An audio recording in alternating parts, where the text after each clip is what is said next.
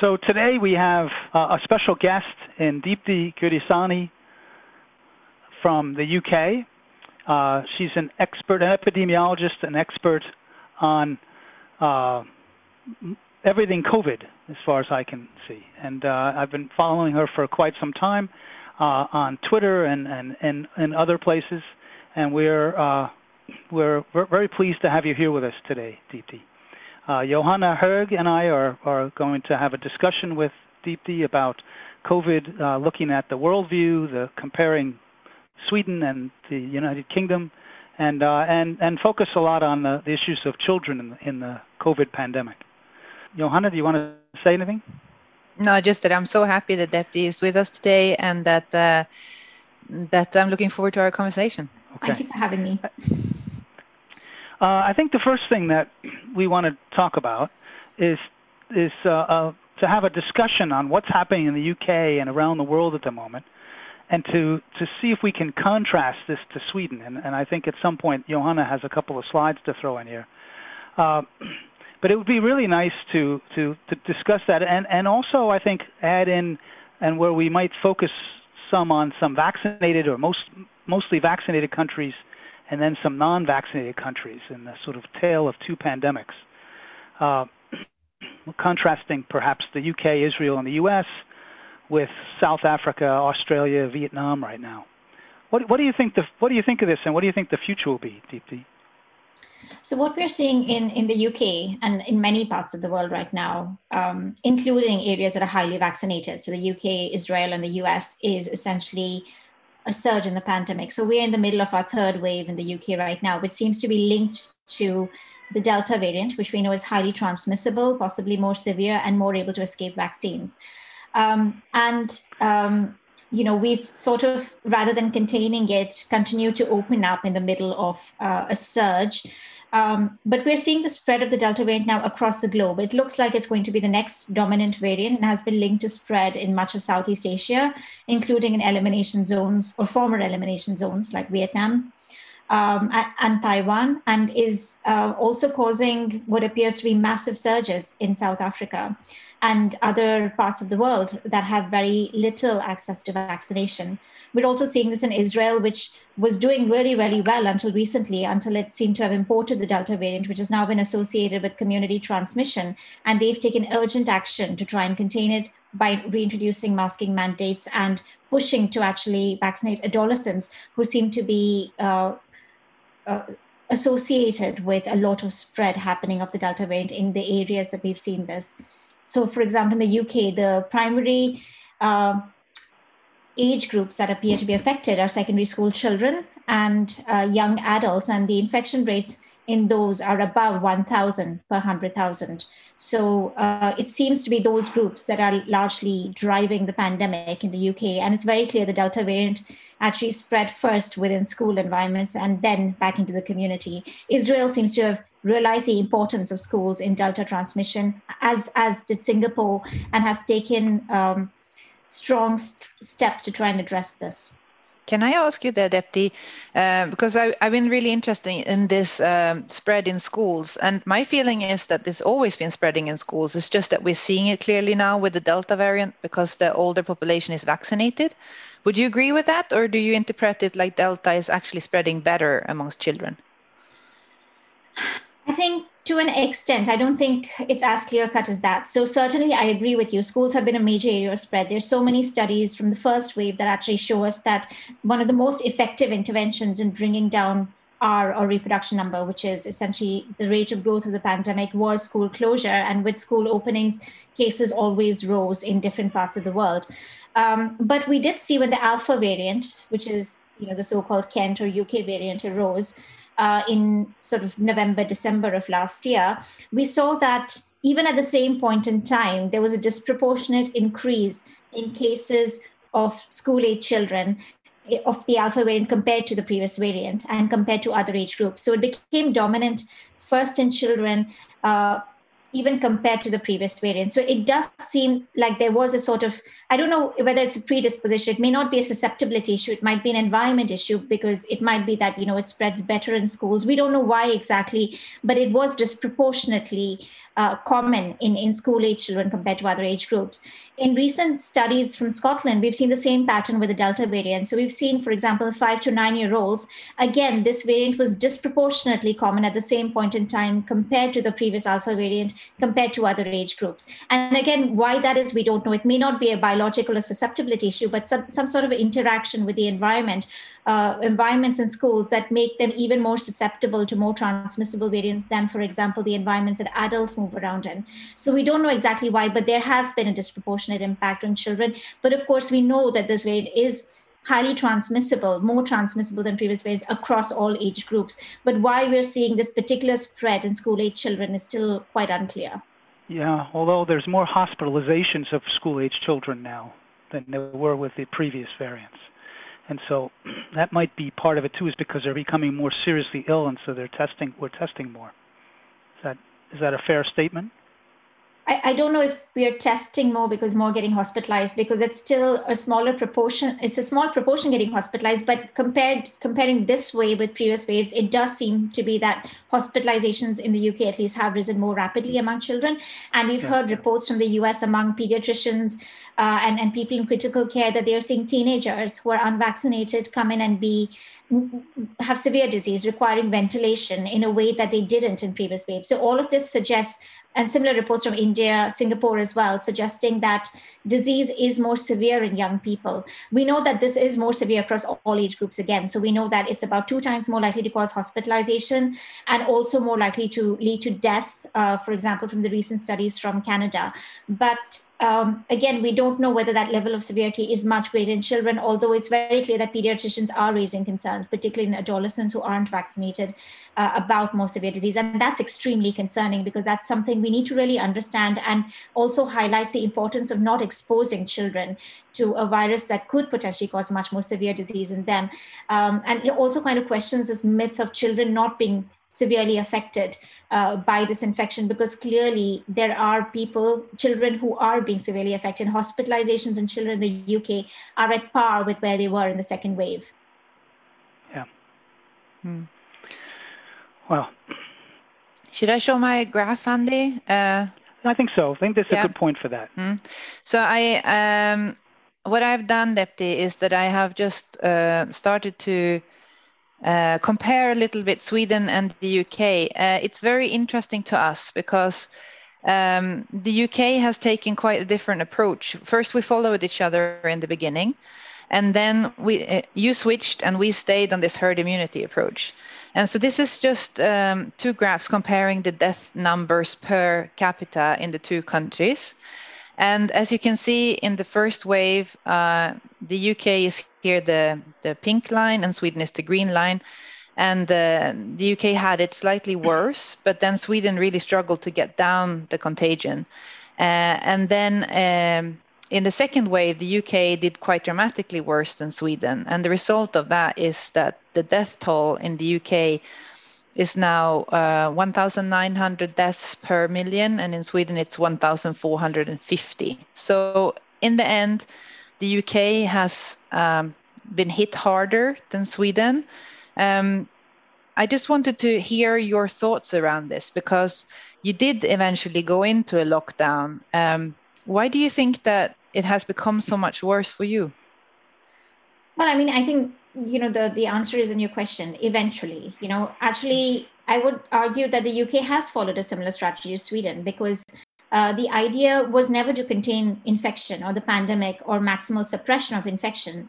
The aim was always to keep hospitals at or just below capacity, with capacity being defined as as long as we don't have oxygen shortages and we have beds for people who need urgent care, it's fine. And that unfortunately meant that we were happy with uh, hospitalizations rising to about 4,000 per day, which is very considerable, and our um, critical care being absolutely full to the point that people had to prioritize who to give a ventilator to and who to deny ventilation to um, before the government took any action. and you know that is in some ways not very different from a herd immunity strategy because um, there is no it, it kind of says that transmission doesn't matter as long as hospitals aren't overwhelmed which is really concerning and that's exactly why the uk ended up in a situation where it acted so late that it had over 80,000 deaths related to the second wave and over 150,000 deaths from COVID in total. Um, and I think that's what Sweden has also done. It's consistently not had uh, adequate measures to contain transmission and has always acted at a point in time where it was inevitable and had to act to essentially prevent healthcare systems being overwhelmed. So I think the UK strategy is quite similar to Sweden. What's changed now is we have a high level of vaccination in the UK, which means that the government considers that we can let transmission get much, much higher than we've had at any point before, because once again, the focus was never transmission. It, it means that you know, obviously, given our hospitalization rate is now about six times lower than it would have been without vaccinations, we can now let cases get sixfold higher than they were before, before we lead to hospitals getting overwhelmed. And I think that's what vaccination has meant for government. It hasn't meant containing transmission, it has meant that they can allow cases to get much higher before they act. So sad to hear.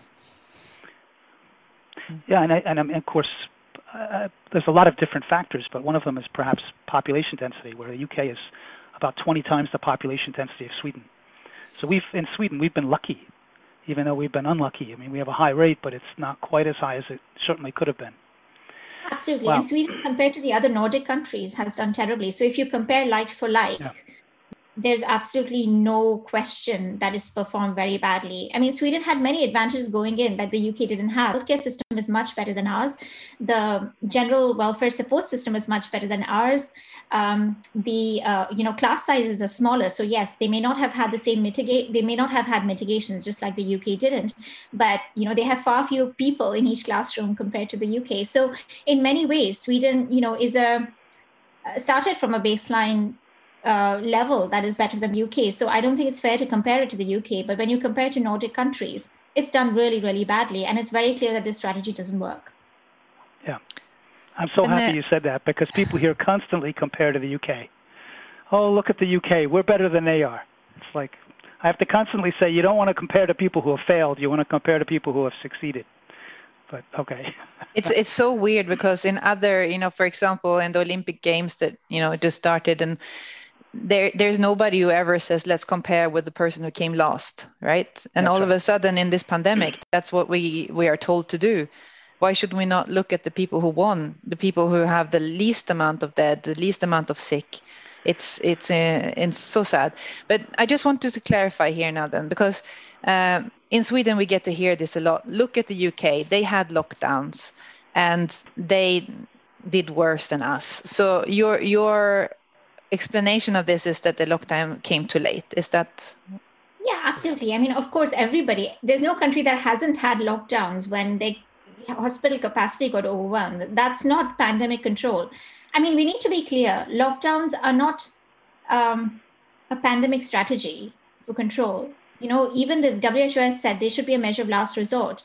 When you have to go into lockdown, it means that your pandemic strategy has failed you know it means yeah. that you haven't put in the public health systems in place to keep cases down and you have to then put in severe uh, national restrictions in place because you haven't managed to contain spread until it's gotten to very very high levels so let's remember that the countries that have had used lockdown as a primary strategy to control the pandemic essentially never understood the basic public health principles and strategies that were needed to contain the pandemic. You look at Southeast Asia, there are countries that never had to institute national lockdowns because they had excellent surveillance systems. They sometimes had to institute localized restrictions in particular contexts because they knew where cases were coming from, but they never had the sort of national lockdowns that have been used as the only measure to contain the pandemic in countries like the UK and Sweden. So, you know, I don't think you can say that, uh, oh, yeah, they issued lockdowns, but they didn't work. Of course, the lockdowns work. I mean, it's very, very clear. Exponential spread has continued until lockdowns have taken effect. But the fact that lockdowns have been late um, and that lockdowns have had to be instituted at all means that uh, governments have completely failed to get on top of this. Well, we, we really haven't had severe, strict lockdowns. We've only had sort of mild lockdowns or mild, re- strict some restrictions you know limiting groups to eight and four and things like this. And but but uh, but that's another example of of how the you know we we have acted too late on these just as as as the UK, but it, doing the lockdown didn't really help because it was too late. So it's, it's if you compare the two, where we have had a mild lockdown, you've had a strict ones, but too late, and and and even done worse. It just shows it doesn't work unless you do it early. So, I mean, okay, but let, you know, let, can we just go back for a second because uh, we have you know both internationally and in our own countries we have the big question, okay, and the, the, I think the big question now is is with we, we we're now seeing out of Israel waning immunity, okay, where we have to worry about, you know, we we know winter's bad, we know Delta's bad, we know school opening's bad, okay, so what's going to happen now? Okay, what, where, where are we going to go with waning immunity, winter, Delta, school reopening? What, what, what, is, what do you think is going to happen? I mean, I know this is, uh, who knows? Its predictions are always questionable. But but what do you think? I think it's a perfect storm. You're going to have opening schools, and we know that um, you know Delta spreads very rapidly in this environment unless there are robust mit- mitigations. And and the UK, for example, and many countries in Europe don't have robust mitigations in schools, and that means that a spread is likely to coincide at a point in time where immunity is waning in our most vulnerable and elderly uh, people who were vaccinated early on in the pandemic, and that's what the Israeli data suggests, as does uh, labo- as do laboratory studies on neutralization of Delta with uh, vaccines.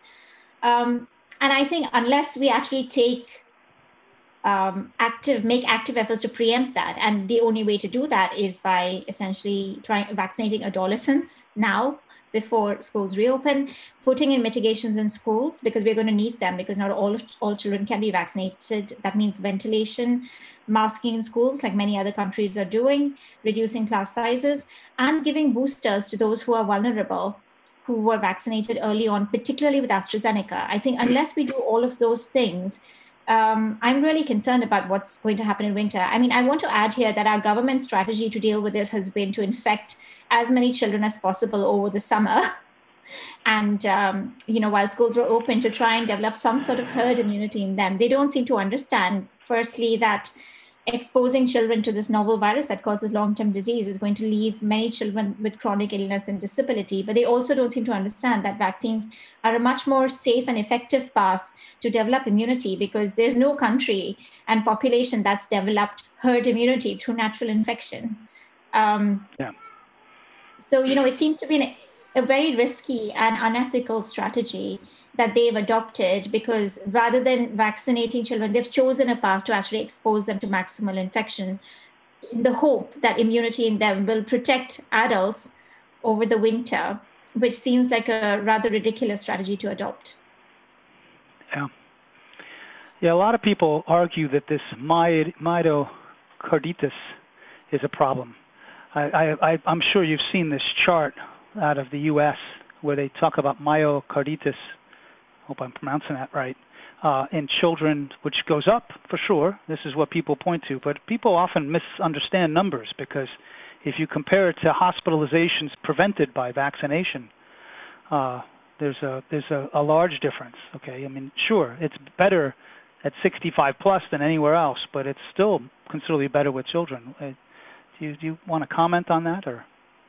Yes, absolutely. And it's also the level of severity. So I think the CDC estimated that for 1 million um, adolescents vaccinated, the risk of myocarditis was about 10, uh, 30 to 40 uh, people or children. Yeah. Uh, uh, developing it, but the the gains in terms of preventing hospitalizations, ICU admissions, were much greater, as well as, you know, I think for a million uh, adolescents vaccinated, they would prevent, I think, one death as well. And let's remember that most of these cases of myocarditis are extremely mild. So essentially, you can treat them with, um, you know, ibuprofen, which is essentially an anti-inflammatory painkiller. You know, so they don't require hospitalization in most cases. So, uh, and, and let's also remember that this comparison was carried out based on the U.S. exposure risk at the time which was much lower than it is now and much lower than it is in the UK. So it was carried out for a particular level of cases in adolescents. Yeah. Um, I can't remember what the actual numbers were, but they are orders of mag. Uh, they're like several fold lower than the, the current rate of infection in the UK, and certainly much lower than the current infection in the US. And as infection rates rise, the benefit risk tilts even more in, in favor of benefit. Um, so I'm really saddened that even scientists have kind of put out misinformation suggesting that uh, because of the risk of myocarditis, this is somehow uh, not a vaccine that should be given to adolescents when it's very, very clear that with every medicine, there's a risk versus benefit, and the benefits far outweigh the risks um, at current rates of infection in, in all of these areas. Uh, so unless you're living in a zero COVID zone, you know, where you might yeah. consider the risk benefit, and most of us aren't, it's very, very clear um, the benefits of vaccinating adolescents. And, and I'm not even talking about the prevention of long COVID at this, this point in time, which is very substantial. And also, you know, the prevention of educational disruption, which hasn't been quantified, and the reduction in risk of passing the virus on to clinically vulnerable parents who can get very ill and die.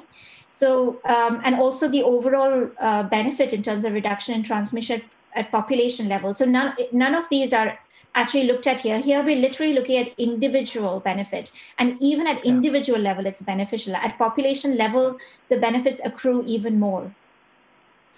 And let me just state a number example, because in Sweden we have a great, uh, not a bad, unfortunate uh, set of numbers that we can present. And of, of our two, roughly two million children in this country, we have about 600,000 that have been infected, and about 250 of those have been have had multi-inflammatory syndrome. And what you just said is about 10 myocarditis for uh, a million, so that would put about six. So you're comparing a number six for a relatively mild side effect to 250 for multi-inflammatory syndrome. I think that's pr- I, pretty close to right. 40 cases of myocarditis, but yeah, I mean 40. Okay, 40. 30, 40. So if it's 40, it's still it's that's 24 versus 250. So it's one tenth the risk of MIS. Yeah. yeah. And that's just one side effect or uh, consequence of having had COVID 19, right? So we that's also correct. have long COVID. Um, but Andy, if you stop sharing, I, I thought because yeah, uh, uh, Deepti was uh, talking about um, parents might die. And so I, in this yeah. week now, um, there was um, a new article coming out uh, that where they estimated how many children have become orphaned by this disease. And all over the world, it was over it was 1.1 million children that have lost a parent or a caregiver. Uh, and if they included grandparents, because often in the world grandparents are really important both economically and socially to children, then it, the number was over one and a half million children that have lost a caregiver. So and they also, uh, with this paper, they published um, an interactive tool that you can go in and check for different countries. So I did go in and check for the United Kingdom and Sweden.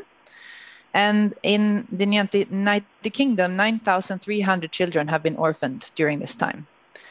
And in Sweden, the same number is 2,000. So I then went in and checked how many children you have in the UK, so 14.3 million, and in Sweden, 2.1 million in this age category. So um, the end of it all is that in the UK, 651 children per million have been orphaned. That's quite a high number. But in Sweden, it's even worse. 939 children per million have been orphaned by this disease. So I can't quite understand because in general in the UK you have had a higher death toll, but to me, I don't know. Do you think you have any explanations for this, uh? I think it might be the age demographic. I mean, isn't uh, the population pyramid of uh, Sweden sort of more weighted towards older people, which may mean that there are more people who are sort of grandparents and caregivers who've uh, sadly passed away compared to the UK. Um, so I think it might just be a, a, kind of weighting of the population because I think the life expectancy in, in Sweden at least was higher. I don't know about it anymore after the COVID pandemic. And of course, many people will argue that, you know, uh, a lot of this doesn't have to do with in, in infection spread in children, but it's almost definite that at least some of those infections were passed from children onto caregivers because there are very large data sets now in the US from Denmark, from um, the UK, looking at millions of people, that actually show that parents of children are at higher risk of infection. And data from the UK shows that parents of children are also at higher risk of hospitalization uh, from COVID. So, you know, compared to you know uh, people who are matched in the same age group who don't have children or don't have children going into in-person school um, and that's really really concerning because you know it we also know from these studies that you can reduce the risk for parents and caregivers to near baseline for the population if you actually put robust mitigation classrooms multi-layered mitigation classrooms but we haven't protected children and sadly we have also haven't protected their parents and caregivers and um, we never talk about the impact of that, the impact of children losing caregivers because they are at higher risk. And it's it's good to see that people are quantifying this and considering it now because it has a huge impact on children this sort of early bereavement and people constantly talk about yeah. the mental health impact of school closures which i do agree with uh, but they never talk about the impact of bereavement and the only way to mitigate all of this is to make our schools safer which many countries still aren't doing and aren't prioritizing I'm willing to bet that the average age of parents in Sweden is higher than the UK too. Maybe that's what you were alluding to. But, uh, but you know, what do you think of this? Uh, we're talking about mitigations in school, uh, and I mean, a lot of let me say this delicately. A lot of pediatricians even are sort of arguing against mitigations like masks in both Sweden and the UK. It's to me, it's maddening. Okay, but uh, but the and the the Swedish Pediatric Association, however you translate it, has come out more or less against masks, if I understand it right. But the American Pediatrics Academy just this week announced that they think children above two years old or two and up, I forget, two and up, I think, should wear masks to school. Can you comment on that? Yeah, and that's what the CDC has been recommending for a long time that children two and up wear masks in schools. And the CDC has now done a lot of research um, that has shown that masks are protective in schools, as are HEPA filters and ventilation. And there are studies from around the world that show multi-layered mitigations within classrooms reduce transmission schools and risk back into parents, communities, and for teachers.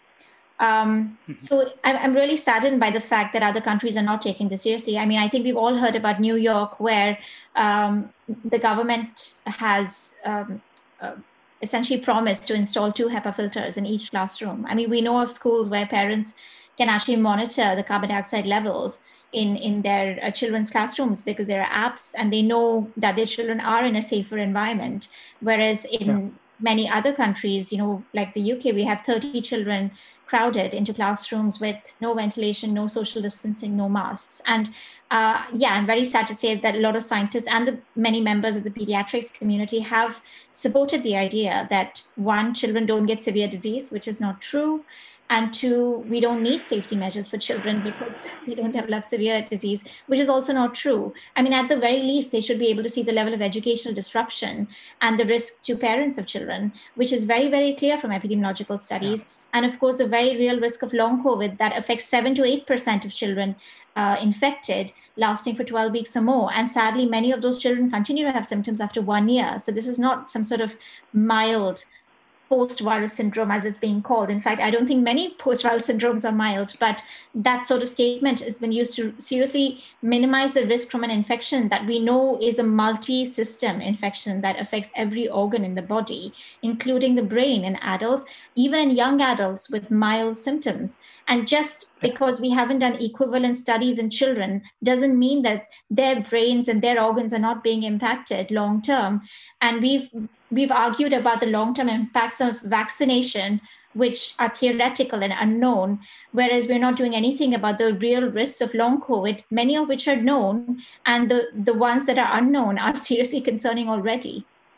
Yeah. i actually have a question to you from a, a mother with children uh, that has long COVID. Uh, actually, I have many questions also from myself, but one question I have from her is have you in the UK seen any links between having long COVID and autoimmune diseases?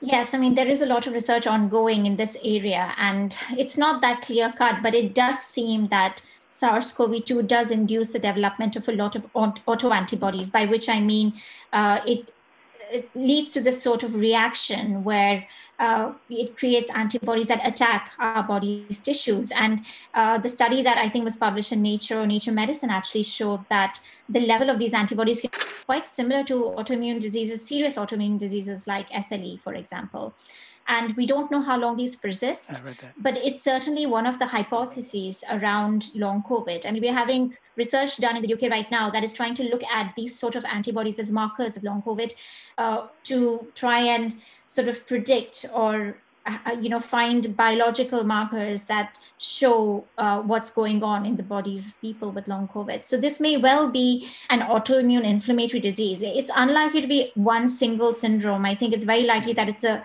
combination of different things in different people. But for some people certainly it looks like an autoimmune etiology is possible. And and that really also brings into question all these people who keep saying you know this is psychological it's in your head and all those um, you know i guess researchers who are looking to treat it with sort of counseling and and other methods like that when it's very clearly a complex biological disease that we don't understand yet. And just because we don't understand doesn't mean that it doesn't have a complex multifactorial and multi-system etiology that we do need to understand and learn how to treat. And unless we actively research this area we're not going to understand why these people are suffering. And we have millions of people suffering across the globe. I mean in the uk alone we've had 2 million people develop long covid. So essentially we now have a whole generation of people with long term symptoms that we don't really understand or know how to treat, but we seem to be happy to create millions more through the strategies that many countries are following when they talk about living with the virus. So there's another question there for me because it seems to me that in the UK you have so good handle of the situation in the sense that you know how many have long COVID. In Sweden, um, we mostly just refer to the numbers that you have provided from the UK and a few other countries. But how do you have such good information about? Because here, I think we we have had you know one two hundred children that has been diagnosed with long COVID, um, but if we look at your numbers, it should be thousands.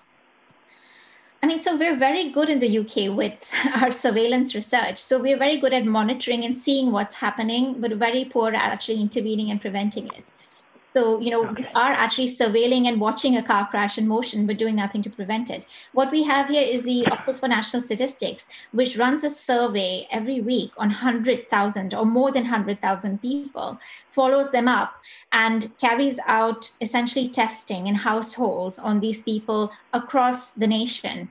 Uh, so, you know, it means that we have very accurate idea of infection and changes in infection every week. And that's very important because this is, doesn't depend on uh, testing you know whether people come forward for testing. And for children it's particularly important because it doesn't depend on whether they have symptoms or not. So it means that we are picking up asymptomatic infection. And when you compare this general survey that does not depend on symptoms and just randomly tests our population we see for example that surveys that depend on, on symptom based testing on children are very very biased and hugely underestimate rates in children.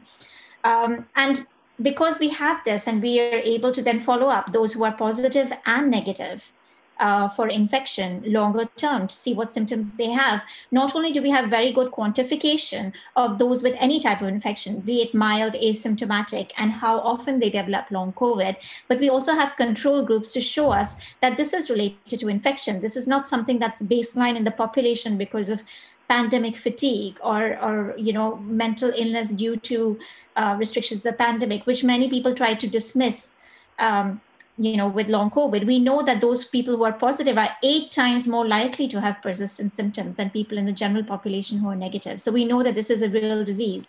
And we know that it happens even in those with mild symptoms including in children.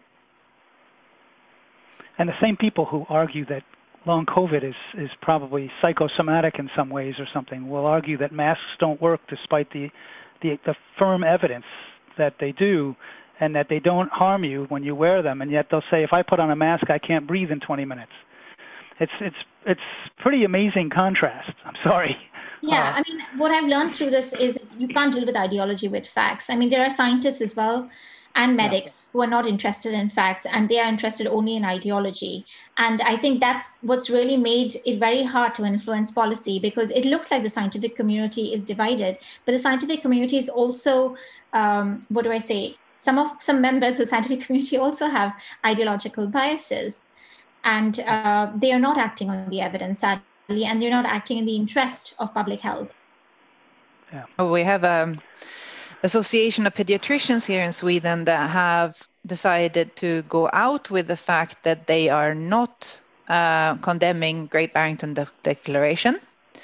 So by not condemning them, we we say that well then you have already taken a stand in the question. And also they have gone out and said we do not recommend vaccinations for children under 16. Um, what do you think about that? I think that's very similar to the situation in the UK. So our our body, the JCVI, which is our uh, committee of scientists, um, actually primarily pediatricians, who uh, decide whether who gets vaccinated and whether adolescents get vaccinated or not. Um, a member of them is actually a, a signatory of the Great Barrington Declaration and has very openly said that it's better for children to get infected than vaccinated and develop immunity through natural infection. So he's very much been a proponent of. He just re- he just went off, right? Uh, he said he is going off soon. Yes. Okay. He. Uh, it looks like he is leaving the co- committee now, but he was on the committee when the decision was made, and he very publicly said that he feels it's better for children to get infected than vaccinated. And our committee, that includes many people like him and others who've said that children don't get seriously ill and don't suffer from the impacts of COVID, have made a decision not to go ahead and vaccinate adolescents, except those not even those who are clinically vulnerable, but those with very, very specific disorders. And for us, it's not even above 16s who'll get vaccinated, only those who whose um, birthday is a few months from 18 will get vaccinated. So uh, for our population, it's only above 18s who've been vaccinated, and the vaccinations will not be offered even to 16 to 18 year olds. Yeah, so you know i i think they're all reading from the same book and it's all a book of pseudoscience and ideology that has absolutely no semblance to the evidence which is extremely clear on this. As the cdc has shown and unfortunately none of these bodies have actually quantified the risk or benefits. They're very happy to talk about the risk of myocarditis. But you know paracetamol has a risk of liver damage but people take it because the benefits outweigh the risks. And unless you actually quantify the benefits and the risk you can't say anything about whether to recommend a drug or a vaccine in a group or not. And sadly a lot of these agencies have gone for vague um, non-specific uh, concerns about uh, you know, side effects without actually articulating what the benefits are. I would want to ask you, Deepti. Uh, first, you closed schools in the UK, right? And then, when you opened the schools again, uh, what did you do to prevent spread in schools? Nothing. so effectively, schools have been closed to contain transmission, um, and totally, I think we've had over four months that kids have been off school. But right up to the point schools were closed, the narrative was always schools are sh- uh, safe and children don't contribute to transmission. Um, and right up to the day they were closed, that was a narrative. And on the day that they were closed, our prime minister stood up and said schools are vectors of transmission and they need to be closed. But even during that long period of closure, there was no attempt made to actually put mitigations in place so that when they opened again, we wouldn't need to close them. And of course, you may know that in the last week, uh, at the end of term, this time we had over a million children off school for COVID related reasons. Not all of them were infected, but many of them were isolating because they were contacts of cases who were infected. So we've had mass educational disruption, not just school closures, but school absenteeism, which has, of course, impacted disadvantaged communities more because we know that absenteeism has been higher in particular areas of uh, England. Um, and our government has absolutely done nothing to prevent this. They keep saying that they're prioritizing school openings and that they're prioritizing the welfare of children. Um, but essentially, it's their actions that lead to school closures. Because if we were able to make schools safer, then children could continue learning in person without these levels of educational disruption. But bizarrely, it's the people who deny uh, that transmission happens in schools, which there is no doubt that it does, who have and, and, and talk about the mental health harms of school closures are exactly the people whose rhetoric has directly led us into school closures because we haven't managed to make schools safe. And scientists who have um, worked very hard to push for mitigations in schools are labeled as pro school closure when actually if we had been listened to schools would have to been able to remain open without children being affected so much there's one thing more about schools that is quite um, telling about the uk and sweden Oh gosh, so yes, of course. There is this uh, program called Lexplore that both Sweden and UK schools are doing. It's more widespread in Sweden, but this has been done before the pandemic and it was also done during the pandemic.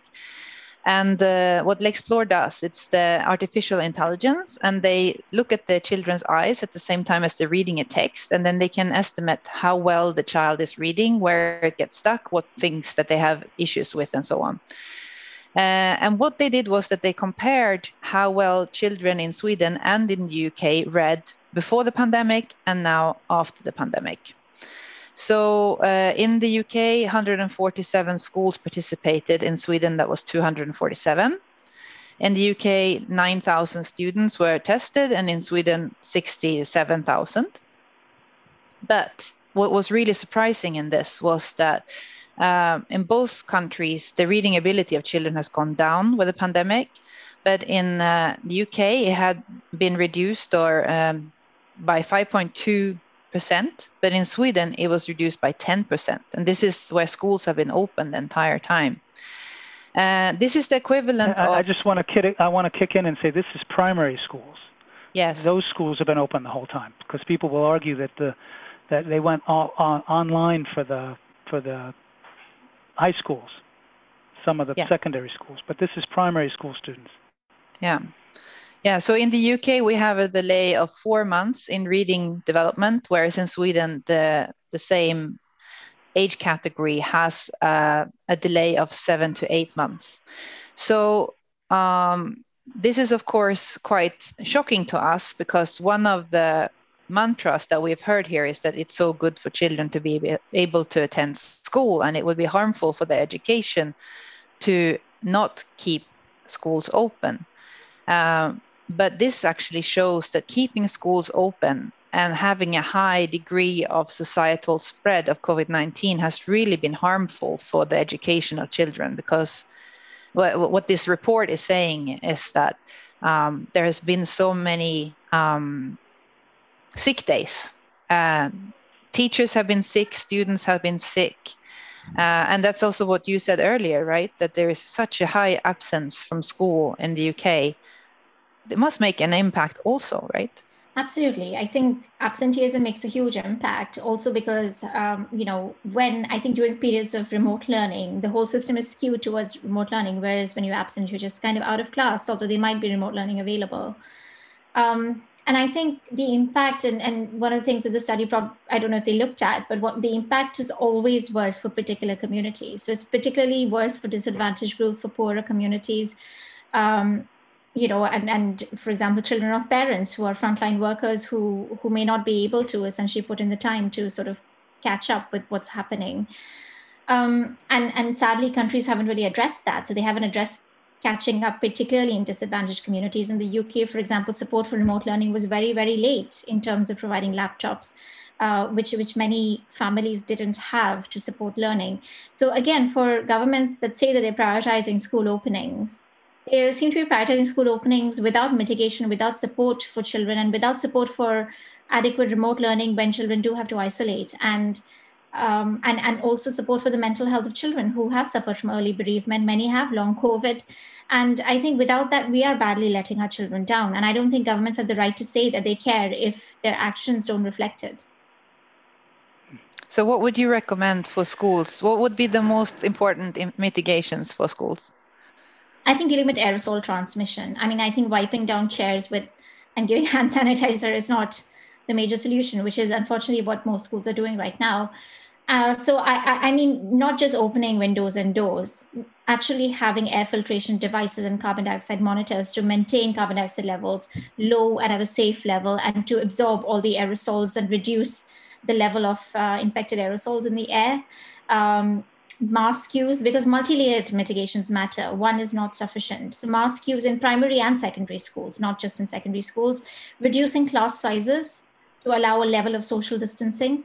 All of those things, I think, are the ones that will make the biggest difference more than anything else, because those are the things that deal with the way this virus transmits, which is through aerosol transmission. I would definitely prioritize these over things like hand sanitization, hand cleaning, which are good to do, I think, in general, but not really addressing the nature of transmission of this virus. And here in Sweden, uh, if you have a child in school, you can insist, demand by law, that they provide a risk assessment. And you can ask for a risk assessment on ventilation and filtering. I did it. Okay, and they had to come back to me for my nine-year-old, and uh, and so you can do that. And you can also offer to buy these HEPA filter portable units. Okay, yeah. I just bought two of them for my my daughter's preschool. She will start in August, maybe, depending on the infection.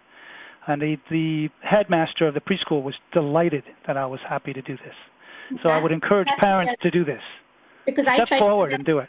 I, I, I, I tried to do that for the, my daughter's classroom, and yeah. I was told that they wouldn't accept it unless we provided them for the whole school, which of course was too expensive. Because I mean, I, I think it makes sense. Well, they, they felt it would be unequal, but it's much harder to, to source HEPA filters for an entire school. No, but it's well, it is, but it's not. You know what I did is, I mean, I tried this for my daughter's primary school, my nine-year-old, and I was refused without an without a reason. but uh, but I, I had other parents willing, and so what I was w- willing to do was to set up a network where a parent or parent group of parents in each classroom bought one of these. Oh, I see. And and many of them were interested in doing this, and Okay. It didn't go anywhere. But the the headmaster insisted that they have installed HEPA filters in their general ventilation, which I don't know exactly what that means, but but uh, but that school has been pretty good this last year at small numbers of breakouts. So, uh, but uh, but my my nine-year-old was the only child who regularly wore every single day of last year in school wore a mask to school. Loves them in Sweden in the winter. She says it's fantastic. Keeps her face warm. She wears them outside. So this is, but uh, but you, uh, yeah, there are things you can do. I'm happy you said all those things, Deepti. It's this is, I, I hope, and I hope people will take notice. And I hope what we need is what we need though is more than us pushing the government. Is we need community action. If we can't get people on board, and more and more here seem to be slowly, but more and more seem to be getting on board, although it's gone down in summer. But uh, uh, if you don't have community action, you'll never force this issue. I mean, the thing is, there is a lot you can achieve with community action. I think it's extremely powerful. The, the difficulty is when it comes to things like policy, uh, for yeah. example, on vaccines, which which I think many parents feel powerless. I think many parents of adolescents who want to protect them and who would have been protected, able to protect their kids, did they live in another country, uh, are not able to. And I think I, with all those mitigations, I would also add vaccination of adolescents before school reopening. I think it's very, very important to protect them. Uh, and, and the US has, for example, vaccinated more than 9 million under 18. So the idea that we don't have enough, enough data on, on safety of vaccines over this period in time is ludicrous uh, it's clearly effective and safe, and we should be acting to protect our adolescents from uh, essentially very high risk of exposure in many countries right now. In the UK, it's very, very clear that if you're not going to get vaccinated, you're going to get infected because the plan is essentially that the majority of the population gets infected before winter. Uh, so it's not yeah. even a sort of um, decision between the risk of exposure and risk of getting infected and vaccination. It's actually uh, a clear sort of um, i mean the choice you have is your child gets infected or vaccinated but sadly you don't even have that choice because you haven't been given that choice.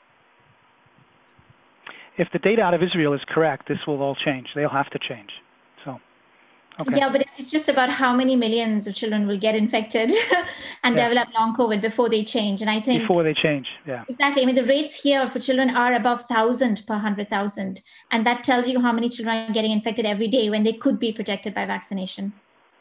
Well, you know, in the U.S., we, when I was in the United States, we used to always say that in order to get a traffic light at an intersection, you had to have somebody die first.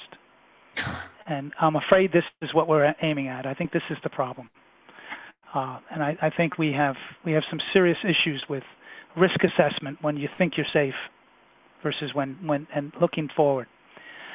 Anyway, yeah, the the Lancet study that came out I think yesterday which included under 16s.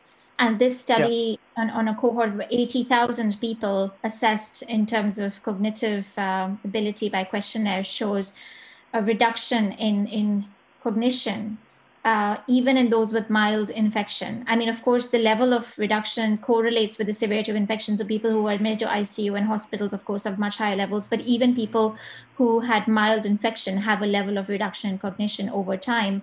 And for those hospitalized and requiring ICU care, the level of reduction was comparable to somebody who's had a stroke. And, and this is yeah. a sort of virus that we're happy to expose our young people to. And I don't understand the logic of that. I, no, I, uh, a, oh, sorry. Yeah. You go, go you go, well, As a as a neuroscientist, I mean, that, that correlates perfectly well with the loss of gray matter that was shown out of the Oxford study, and uh, is probably the single scariest thing past outside of death that I've seen from from long from COVID so far.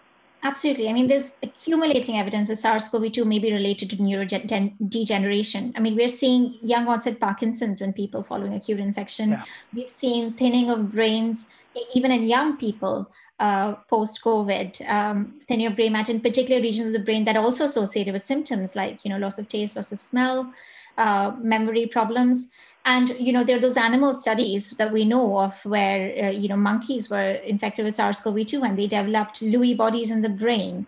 And all of this evidence is being ignored. We know that children develop long-term cognitive symptoms brain fog poor concentration poor memory. And we know that these are the symptoms that are likely to persist. You know other long covid symptoms tend to reduce over time but neurological symptoms tend to become more common persist over time. And it's very, very likely we're dealing with a disease that causes a level of neurodegeneration, even in young people, but we are ignoring all the evidence on this.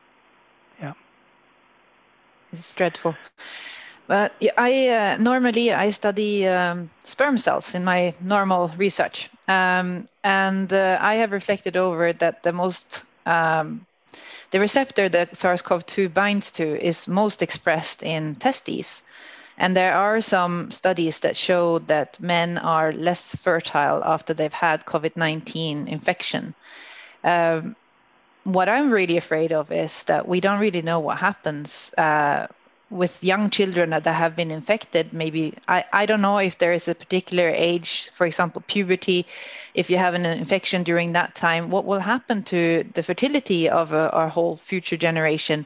I, I'm not saying that we know, I'm just saying that we don't know. And therefore, we should not expose children to a virus where we don't know the long term effects. So now we are finding out more and more what can happen to our bodies when we expose. And even rare things become quite common when you infect enough people with a virus uh, like this. I don't know. Have yeah. you heard anything about fertility issues, Deepti? I mean, I have heard it, but I, I can definitely say it's not my area of research, so I probably shouldn't comment on it at all.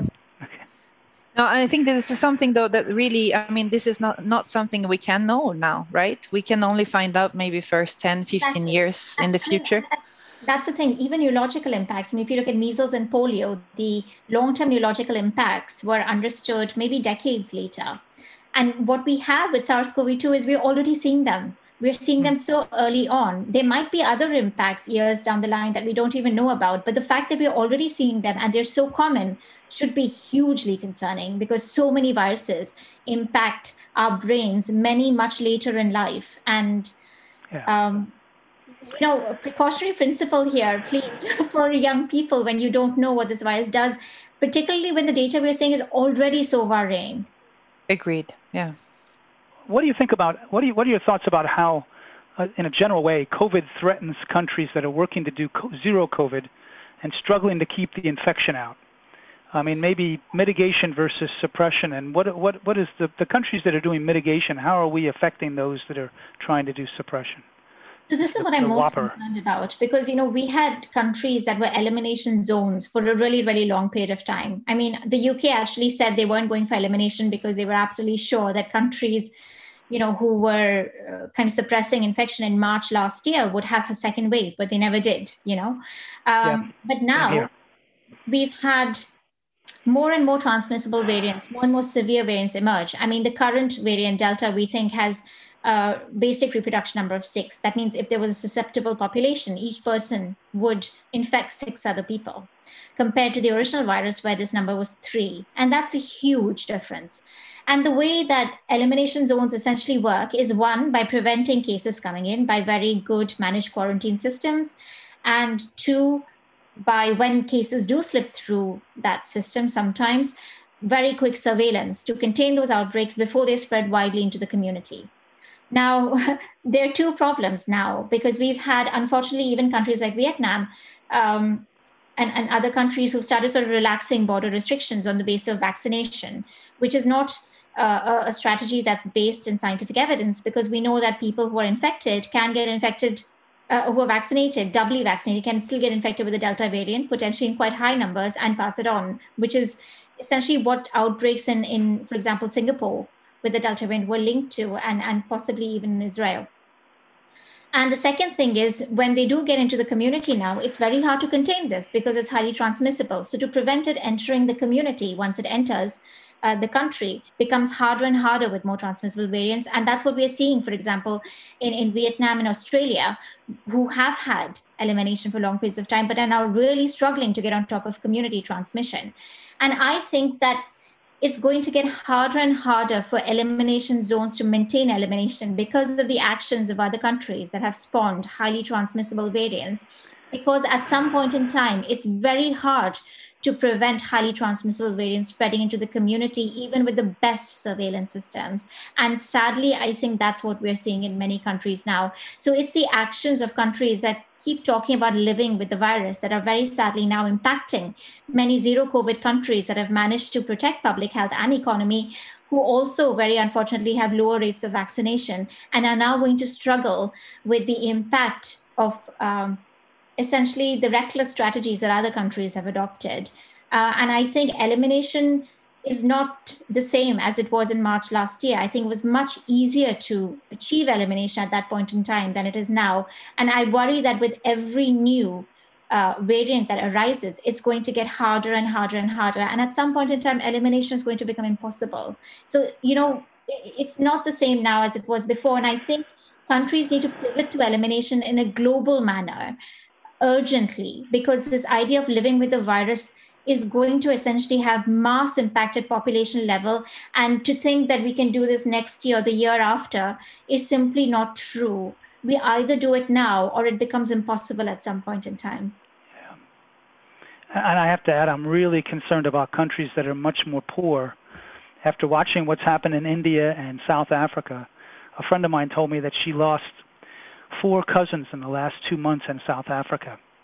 They were in their 50s, I believe. Uh, and and and I know a lot about Vietnam because I have relatives there, and they their medical care is is good, but but very limited. And so, if it really spreads seriously, they've already had examples. I'm told personally that they where they have had elderly people that have been kept out of the hospitals because uh, they're full in certain certain wards in the city of Saigon. And so, I mean, this is, uh, I mean, and, and their their spread is much less than what ours has been. So, what happens if it really takes off in these poor countries? Those are just some examples. I mean, it's we're looking at a at a decimation that is just, you know, out of some bad novels. So, yeah. I mean, we all worry about ourselves and our own countries, but I'm happy you focused on the world because we're in this together. With it, unless we want to shut down travel entirely, which will never happen uh, the world is a is a connected place, and we have to do it. What I found very concerning over the past year is the infiltration of ideology into science, into our scientific community, and uh, they're clearly members of our scientific community who are following an ideological narrative and agenda uh, rather than the evidence. And um, I'm really, really concerned by scientists in the UK and now in Denmark speaking about, for example, uh, infecting children with the virus rather than vaccinating them, suggesting that it's good for SARS CoV 2 to infect many children, become a childhood disease this is extremely reckless, unethical, and ideological, and it ignores all the evidence that we have on the impacts of children from this disease, which we know are long term in a significant proportion. We know that 7 to 8% of children go on and have long term impacts, including uh, neurological impacts that last for 12 weeks or more. In the UK, for example, we have 33,000 children with long COVID of whom 9,000 have had symptoms for more than a year, to suggest that it's okay and even desirable to essentially expose these children to a virus whose long term impacts are not even known and we don't know how to treat, rather than give them safe and effective vaccines that have been given to over 9 million children in the US alone, is frankly completely negligent and unethical. And I think that scientists who are promoting those agendas should be held accountable.